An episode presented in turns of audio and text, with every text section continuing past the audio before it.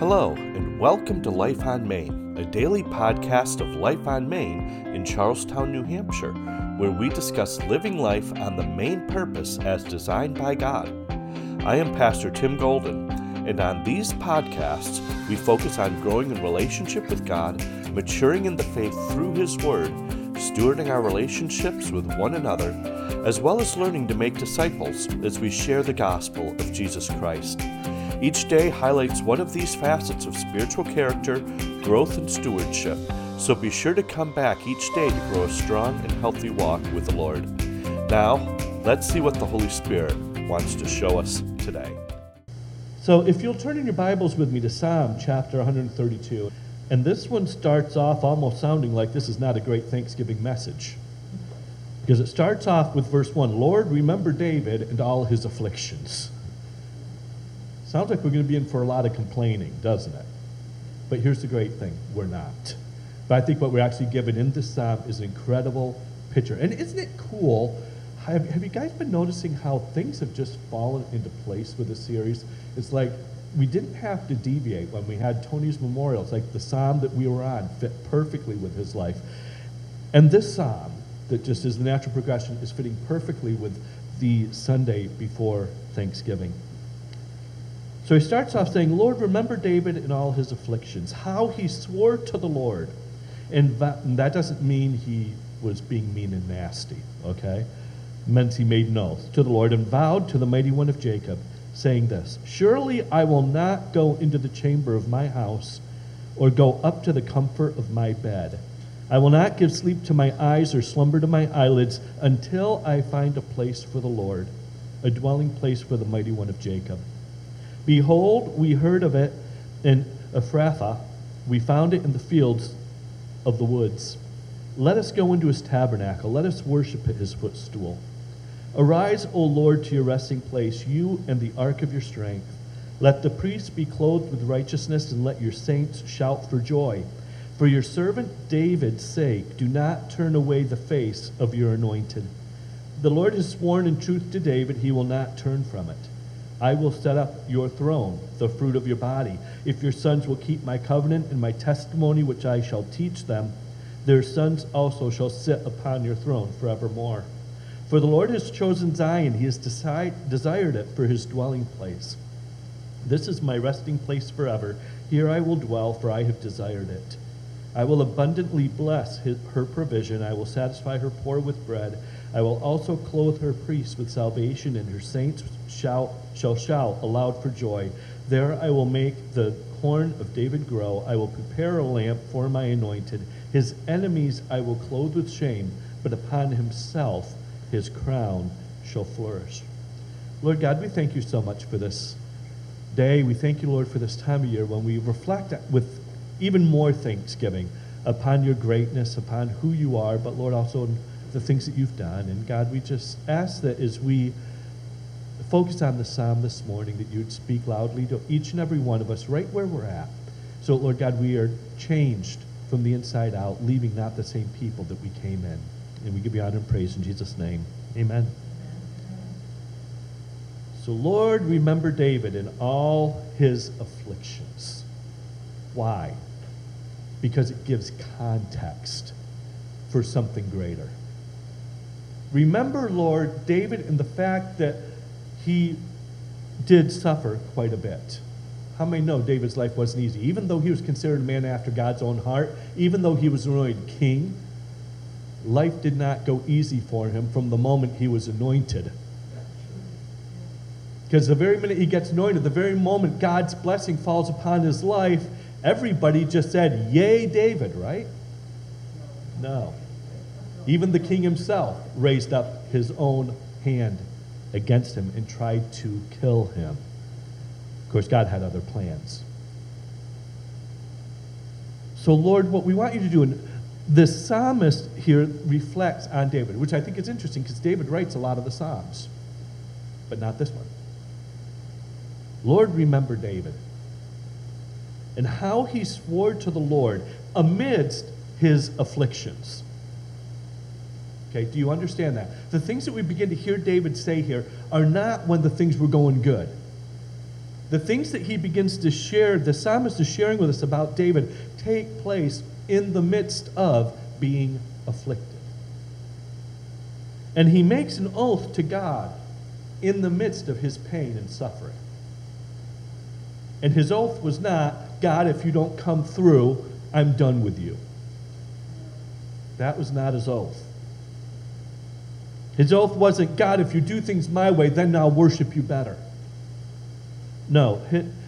Looking and understanding his afflictions better than anybody else, he stepped away from those things to make a promise. The kind of an oath that you would make at an altar when you say, I do, to the one that you love. He swore an oath and vowed to the mighty one of Jacob. That would be the God we worship. And he says this Surely, again, remember, amidst his afflictions, surely I will not go into the chamber of my house. Now, how many know that is your sanctuary? When everything's going wrong around you, when everybody is coming against you, at least that's the one place where he could go to gain refuge and gain security, right? But what he makes my comment here is that even amidst everything I'm going through, even this one place I can go to for refuge, I will not go into that place and into my innermost chamber or go up to the comfort of my bed. Now, I don't know about you, everybody deals with stress differently. Me, I'm what they call a golden retriever, if you have ever done Smalley and Trent's personality inventory. He kind of breaks people down into four types there's the beaver, the otter, the golden retriever, and the lion. Okay? Me, I'm golden retriever. What does that mean? It means when I get under stress, what happens? I shut down like a golden retriever. Anyone ever have a golden retriever? They like to lay around. We had a golden retriever once. And that's exactly what he did. He just wanted love and attention and to sleep. That was basically his life. One day I had to change a light bulb, and it was just a little too high to reach from the floor, so I stood, stood on a chair, had light bulb in hand, got up on the chair, real easy, in, out, done 20 seconds. I go to get off the chair, and the dog has already decided to make the foot of the chair his bed for the day and had already laid himself down there only to have me. I was much later then, just let you, just in case anyone was wondering, okay? But I stepped with my full weight onto this dog. And his response was this. and then he put his head back down again and went back to sleep. Oh my goodness. You know? That's me when I get under stressed. Shut down. And I wonder if that's a little bit of what the psalmist is referring to here. You know what? I'm not, you know, everything's going wrong and I just want to shut down from this world. I just don't want to do anything. But he's making a point. I'm not going to go into the security of my home, and the safest place in my home is my bed. I'm not even going to go there. And I'm not even going to give sleep to my eyes or slumber to my eyelids until what? I find a place for the Lord. And then he goes on to mention, you know, a dwelling place for the mighty. Do we have that same heart? You know, as we're going into Thanksgiving, when you take a look at where it is that you're at in your life, the things that are maybe coming against you, the things that are maybe not comfortable, the things that are maybe beyond not comfortable are actually painful. Is your greatest desire to not focus on those things, but to focus on God and making a dwelling place for Him? Now, aren't you, aren't you glad we don't have to go out and build a house? It's Jim and Lori. Aren't you glad you don't have to go out and build another house? you know, just for God. We are that temple. Scripture tells us that. The Apostle Paul shares that with us. We are now the temples of the Holy Spirit. So, what are we doing to equip this place for the presence of the Lord? Or are we more focused on trying to settle this or trying to get that straightened out or trying to bring some peace over here into this situation? He's like, you know what, there's enough of that stuff going on, but I know my greatest need right now is just make place for God. Why? Because if I make place for God, everything else will happen. Everything else will fall into place. I'm not saying life is going to be easy. How many know that's not true, especially if you walk the Christian walk? It's full of hardships. but there's something of a sanctuary amidst the storms that happen when you make up residency for Jesus. And we know that when we accept Him as our Lord and Savior, He comes and He inhabits us. And you can't get more of God than you've already got. But with that said, there's something of the manifest presence of God in our lives. You see, we have the tangible presence of Him, but do we have the manifest presence? The kind of presence that will magnify. And you know what I'm talking about? Because have you ever found yourself in a situation where you've worshiped at home, but then you come to church and you worship with a body? And isn't it different? Isn't there something of a, an exponential increase of his presence? Now, is there more of him in our midst? No, we just sense him more. And I remember many years ago back in the 80s when Promise Keepers, how many remember Promise Keepers, men's events? Oh, sorry, ladies, I know you never got a chance to go. But I had the chance to go to one of these that took place in a stadium. And I'll tell you, when you worshiped, it took it to a whole new level you know, just because of the inviting of his presence into that place. And I'll tell you, you haven't lived until, you know, back in those days, Carmen was still around and he was singing and he had a song out and the chorus of it was, I think it was, the song was called Sunday School Hop on, I think it may have been his Revival in the Land album. And it was a real popular thing at that time. And what, the chorus to the song simply says, I love Jesus, yes I do, I love Jesus, how about you? And I'll tell you, you haven't lived until you are in something like Fenway Stadium. And all of a sudden, you hear half of the stadium doing a call and response to the other half of the stadium, yelling this, those words I love Jesus, yes, I do. I love Jesus, how about you? And then the other side responded, I love Jesus. And they responded louder. And it just, boom, you know, back and forth. And, and I'm not just talking about the emotional high, but there's something of the presence of God that fell in that moment. It's important for us to be amongst fellow believers. And sorry, that wasn't in the notes. I don't know why I had to say that. You are all here, so maybe that's for somebody out there on Facebook land. I don't know. Um, get back in with the body of Christ. Amen.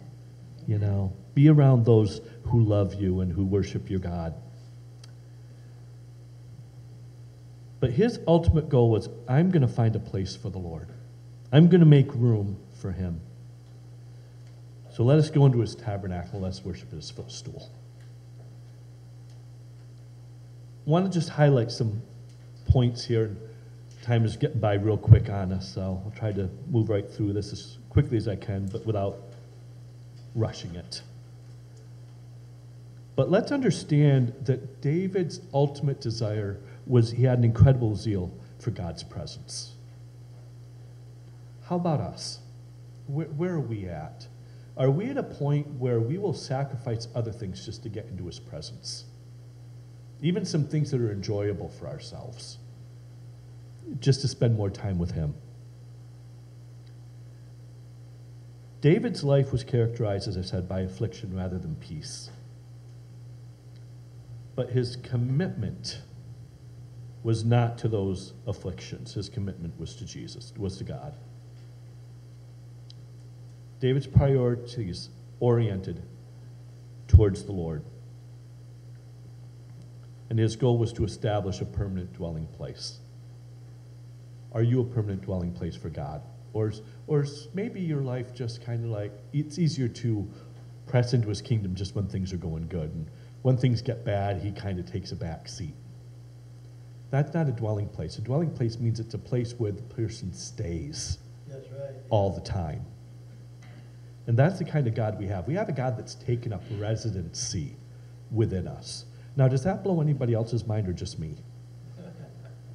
that you've got the creator of the universe that says he can. You know, we had an old song from way, way back that said he's got the whole world in his hands. That's a great understatement. He's actually got the universe in his hands. And have you ever looked at the size of the universe lately? And you think about the fact that he's in charge of it all, but yet he chooses to live here. I, I can't, I know it, I know it here, but I can't totally wrap my whole heart and mind around it. Why he would do that. But the fact is, he wants to. Question is, will we let him? Right? Let our zeal match what our mouth professes and seek to be a place where we want him to dwell all the time. His zeal was really expressed in his dedication. No matter what comes, I'm not going to rest until there's a dwelling place fit for Jesus. And then what you have is you have an appeal in verses 10 through 12 an appeal to God's faithfulness. Based on God's unchanging promise to David, as God's servant, we hear we read this For the sake of David, thy servant, do not turn away thy face of thine anointed. The Lord has sworn to David a truth from which he will not turn back. Of the fruit of your body I will set upon your throne. No matter what things look like around you, you have a God you can trust. You have a God who is faithful in it all. Even when it looks like things are terrible around you, understand He has not stopped working in your life. And not sound like a broken record, but again, it's come back to this aspect. Realize there's blessings in disguise, right? That sometimes the things we think are actually bad are actually the best things for us. They're actually the things that are making us more into his image, more into his character, and those are actually things that he's allowing in our lives to help us move onward and upward into the fullness of all he has for us. Because as I said, his love is unconditional, but his promises require something on our part. There's not a single blessing in Scripture that does not require something of you or of me. And some people might be quick to come back and say, well, no, I beg to differ because you know what? Salvation is free and salvation is a gift of God. Well, yes, it is. But is everybody saved? No. What's required? That I actually receive Him, that I actually reach out and grab hold of Him. Then eternal life is mine. He's done everything. He's done all the hard work. He's, he's made the way. He's provided it free of charge for us. But if I want to reap that blessing and that benefit, I must make a decision yes. to follow Him. There's a lot of fallacies being taught out there, and it breaks my heart, especially when you go to funerals. And I've, I've, it seems like they're getting more and more like this where you'll go and people be like, well, you know what? They'll be waiting for us in heaven someday. You know what? They never, the person never made a profession for Jesus. And I hate to say it, but you know what? That person's not going to be in heaven by their choice, not God's. You must make a decision to follow him. You want to have the food, the clothing that you need, and do not be hemmed in by those worries? Seek first the kingdom of God and his righteousness. Right? You do this, he has promised this, and you know what? He will be faithful. And he is faithful. But now here's the great thing. There's also that other verse that says that he will remain faithful even when we are faithless because he can't deny himself. Now, does that mean that he's going to just overlook all the other stuff in our lives and he'll just pour out all those blessings? Not necessarily.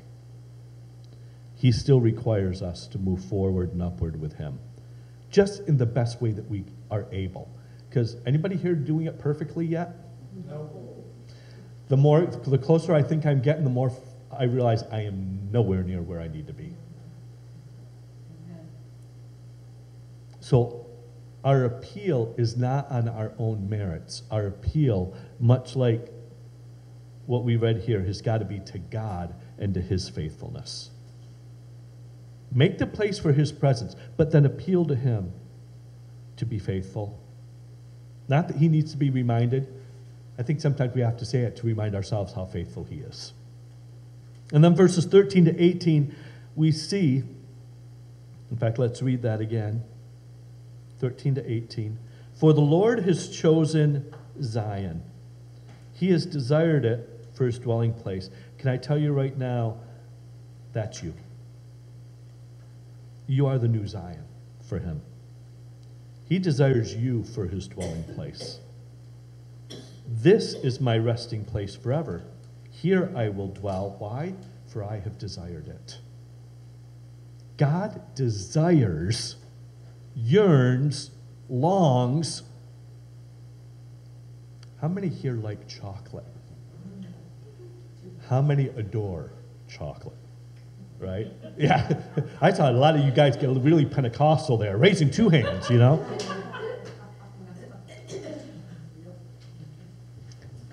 That's the picture he's painting.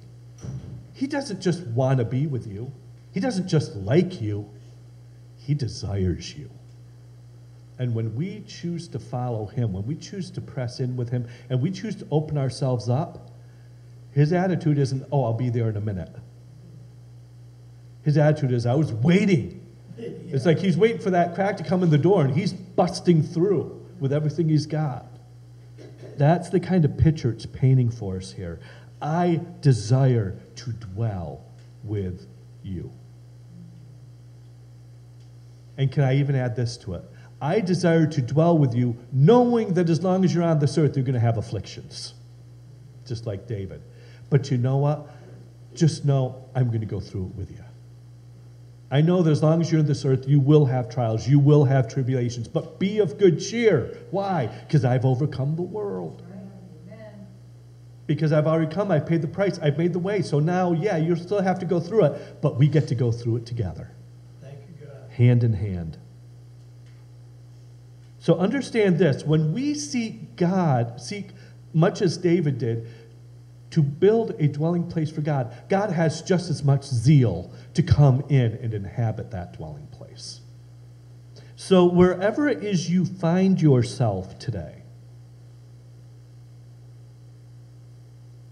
don't let it be your focus. Focus in on Him. And as you're going into this Thanksgiving week, especially, I don't, again, I don't know about you, but it seems like whenever Thanksgiving weeks come along, it's just like life goes stinky. And Thanksgiving days don't feel much better sometimes, right? Especially any of you that are in the kitchen cooking. yeah.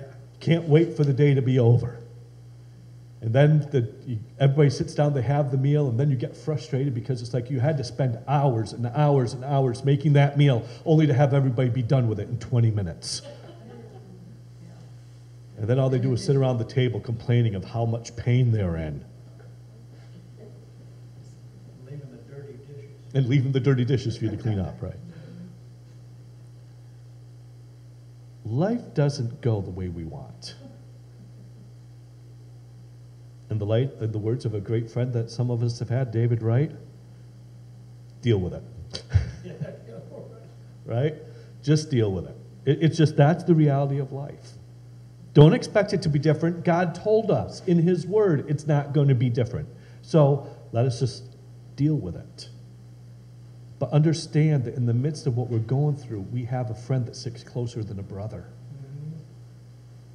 We have somebody that is there with us through the thick and the thin, who, who hurts as we hurt.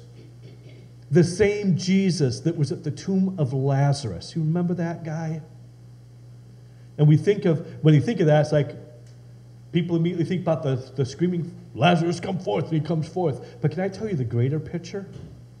The greater picture is these two women named Mary and Martha, both of which who love Jesus, but both the first time they, when Jesus finally comes, it doesn't look at him and say, Oh, Jesus, I'm so glad you're here. Their first words are, Jesus, had you, all, had you been here, this wouldn't have happened. I don't think they were rebuking Jesus. I think it was just a, an acknowledgement of a fact. Had you been here, this wouldn't have taken place. And then Jesus comforts them, but tells us that he wept with them.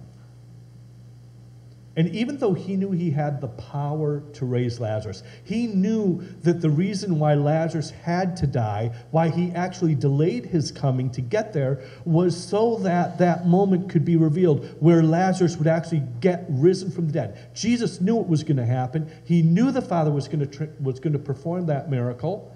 But in the very moment that Mary and Martha are weeping, his attitude isn't, hey, just wait a couple minutes, it's all going to be over. No.